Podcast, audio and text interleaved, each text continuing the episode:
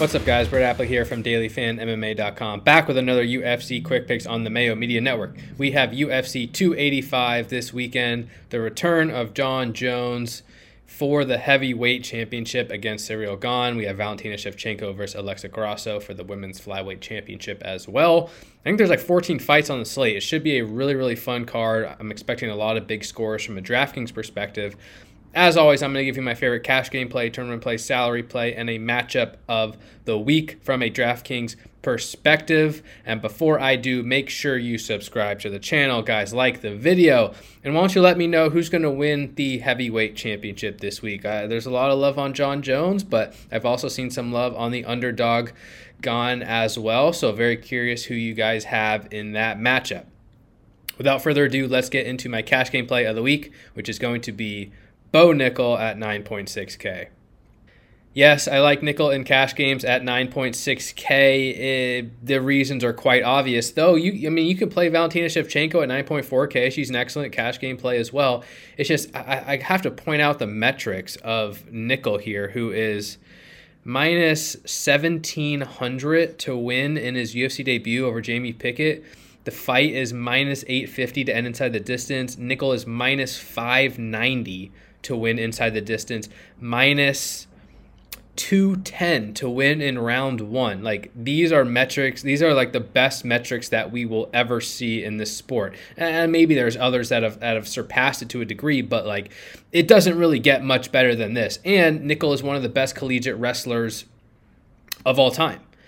And so you have that aggressive wrestling style combined with insane odds to win inside the distance, and win in round one. And Nickel is just going to break every projection system that exists. And from a cash game perspective, it's like, he's expensive, 9.6K, but he's probably be 10K on this slate. I mean, I don't think he's had a fight that's even gone a minute and a half. He's only, I think, 3-0 professionally, still very inexperienced as an MMA pro, but he has the wrestling pedigree to potentially be a champion in this middleweight division. And I think this is a pretty easy matchup against Jamie Pickett, which is why he's minus 1,700 to win. But Pickett just isn't that special anywhere. Defense takedown 65%, can wrestle a little bit, lands 3 strikes per minute, absorbs more than 4, 47% striking defense. I don't know. I just don't really know where Pickett threatens Nickel unless Nickel decides to stand and trade and like gets randomly knocked out or something like that. But that doesn't seem very likely. I think Nickel will be able to land takedowns whenever he wants. He has really aggressive ground and pound, good submission game, insane odds to win and win early. And I think you need him in cash games. He's obviously the very best tournament play on this slate as well, though he should be very, very popular. It's really tough for these 9.6K fighters to be optimal. And like, even if Nickel goes out there and scores 110 points, that doesn't mean he's going to be optimal on this slate. And if that is his actual score, I'd almost guess that he wouldn't be optimal. So if he's going to project above 50, 60% owned, which maybe he won't be considering Tatiana Suarez was only like 45% last week, then you can come in underweight and look to play these Shevchenko, Gary, Rakhmonov types in tournaments. But overall, I mean, Nickel is as safe as it gets based on his metrics alone. I love his wrestling style, and he should put up a very, very strong score. He will be my cash game play of the week at 9.6K. All right, moving on to my tournament play of the week. I just want to talk about Farid Basharat at 9.1K. I really think he's just going to be completely overlooked in this range, which is why I'm kind of mentioning him as a tournament play. Obviously, Rakhmonov is a good tournament option, and Du Plessis and Jon Jones, etc. But all these guys are obvious, and I think we're going to see a ton of ownership on Nickel, Shevchenko, Gary will get some, Rakhmonov will get a lot. And then, Du Plessis, Gamrot, Cody Garbrandt, Jones. So I kind of think there's going to be a dead range in this upper 8K, lower 9K pricing tier. And Basharat doesn't even rate out that well, which is going to contribute to what I would expect to be a pretty low ownership. He is minus 465 to win, but he's only plus 180 to win inside the distance, which is obviously poor compared to a minus 590 inside the distance line. I think this is a bantamweight fight. Let me double check that. Yeah, bantamweight fighting Damon Blackshear. And I really like the pace of Basharat. He'll be making his UFC debut. He is coming off a win on the Contender Series in which he landed 116 significant strikes and 3 takedowns. And I'm pretty sure I tried to tally this up and he would have scored like 117 DraftKings points in a decision. So it's not necessarily a fighter who is so dependent on an early KO like Gary or Rakhmonov will be. There is a chance that Basharat can go a hard 15 minutes, mix up takedowns, mix in a high number of strikes, and score very, very well. And he's fighting an opponent in Blackshear who is fought to a draw against Yusuf Zalal. And like Blackshear's a good submission grappler, but you know, he gave up 1 takedown on 1 attempt to Zalal, gave up 5 minutes of control to Zalal, and like almost got pounded out for a TKO stoppage in the 3rd round. Definitely question his cardio now. And I think Basharat is just going to fight at a really high pace. So that doesn't necessarily mean he's going to win this fight easily or win this fight inside the distance. But if Zalal can go 1-for-1 on takedowns, I think Basharat's a pretty good wrestler, a quality submission grappler. He certainly will have potential to mix in takedowns.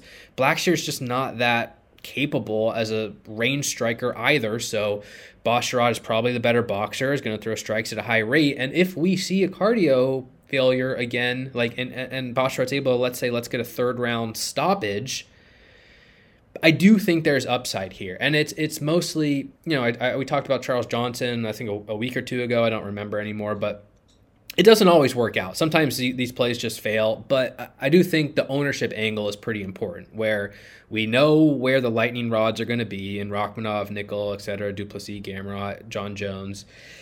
I just don't see anyone playing Basharat, and it's for good reason. But if you want to be more unique in a large field tournament, such an easy pivot off Rakhmonov, where, yeah, Rakhmonov's more likely to win inside the distance, but Basharat lands strikes and takedowns at a really, really high rate against a somewhat weak opponent who he's very favored, you know, to win against. And at a potentially very, very low ownership, I think it's a interesting DraftKings option, especially in large field tournaments. If you have a portfolio to play with, you don't need a ton of ownership to be overweight on this guy, but I do think he's someone you should at least consider for the unique factor. All right, moving on to my salary play of the week, I will go with Viviani Araujo at 7.9K. There's just not a lot of underdogs I like on this slate. A lot of really big favorites. Araujo's only plus 102 as a dog against Amanda Ribas. And I think a lot of people like Ribas in this spot as well. It should be a competitive fight, and I wouldn't be surprised if Ribas won.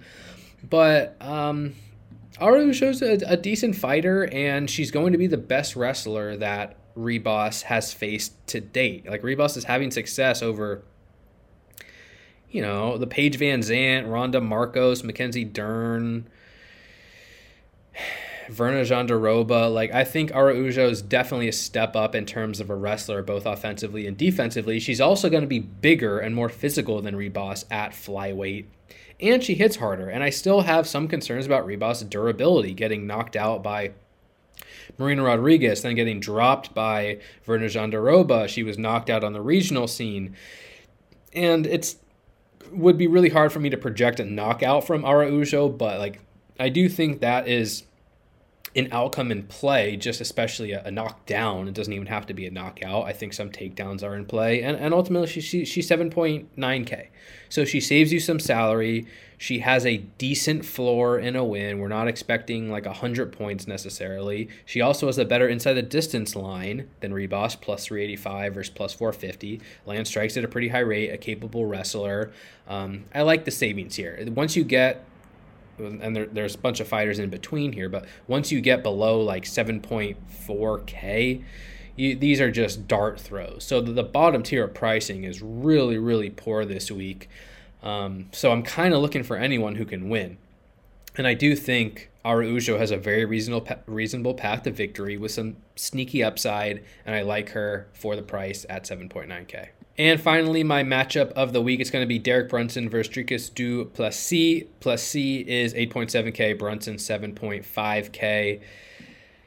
Plessis is the favorite at minus 225. Brunson plus 185, the underdog. This fight is minus 195 to end inside the distance. I really like the pace of this matchup and sort of the binary effect with Du Plessis being a heavy hitter and Brunson just not being durable at all. I mean, Brunson's been rocked and hurt by so many people, knocked out by so many people. At this point in his career, even like in his last fight, he was kind of dominating Jared Cannonier early, took him down, knocked him down, and then was still gassed out to the point of exhaustion in round two and was knocked out. And like, yeah, maybe Brunson could knock Du Plessis out in the first round, but if this fight's playing out on the feet and Du Plessis pressuring and throwing bombs, I just really think there's a legit chance for Du Plessis to win by knockout in this spot. Minus 120 inside the distance. I think he'll be popular given his DraftKings history, but 8.7K is a good price to pay, a price I am willing to pay for his knockout upside. The thing is, if Brunson is winning, it's probably going to come from wrestling. He, like I said, he could win by quick KO as he has done many times in his career, but he's had much more success on the ground in recent fights. Du Plessis is a somewhat capable wrestler, but we haven't seen him fully tested defensively.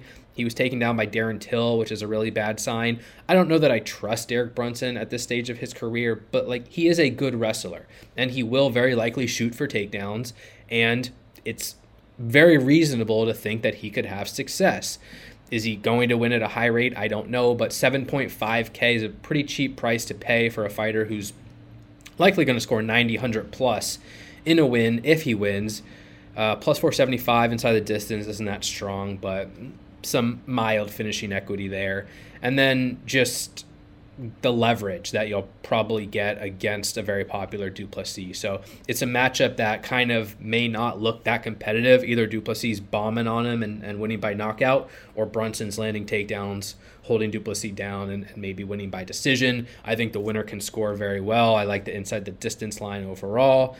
Really good matchup to target on this slate. All right, that's going to do it for this week's UFC Quick Picks. Thank you again for the support. You can follow me on Twitter, Brett Appley, TTP, DailyFanMMA.com for all your DraftKings breakdowns needs. Best of luck in your contest this week. Take care. Stay safe, everyone, and we'll talk to you soon. Peace.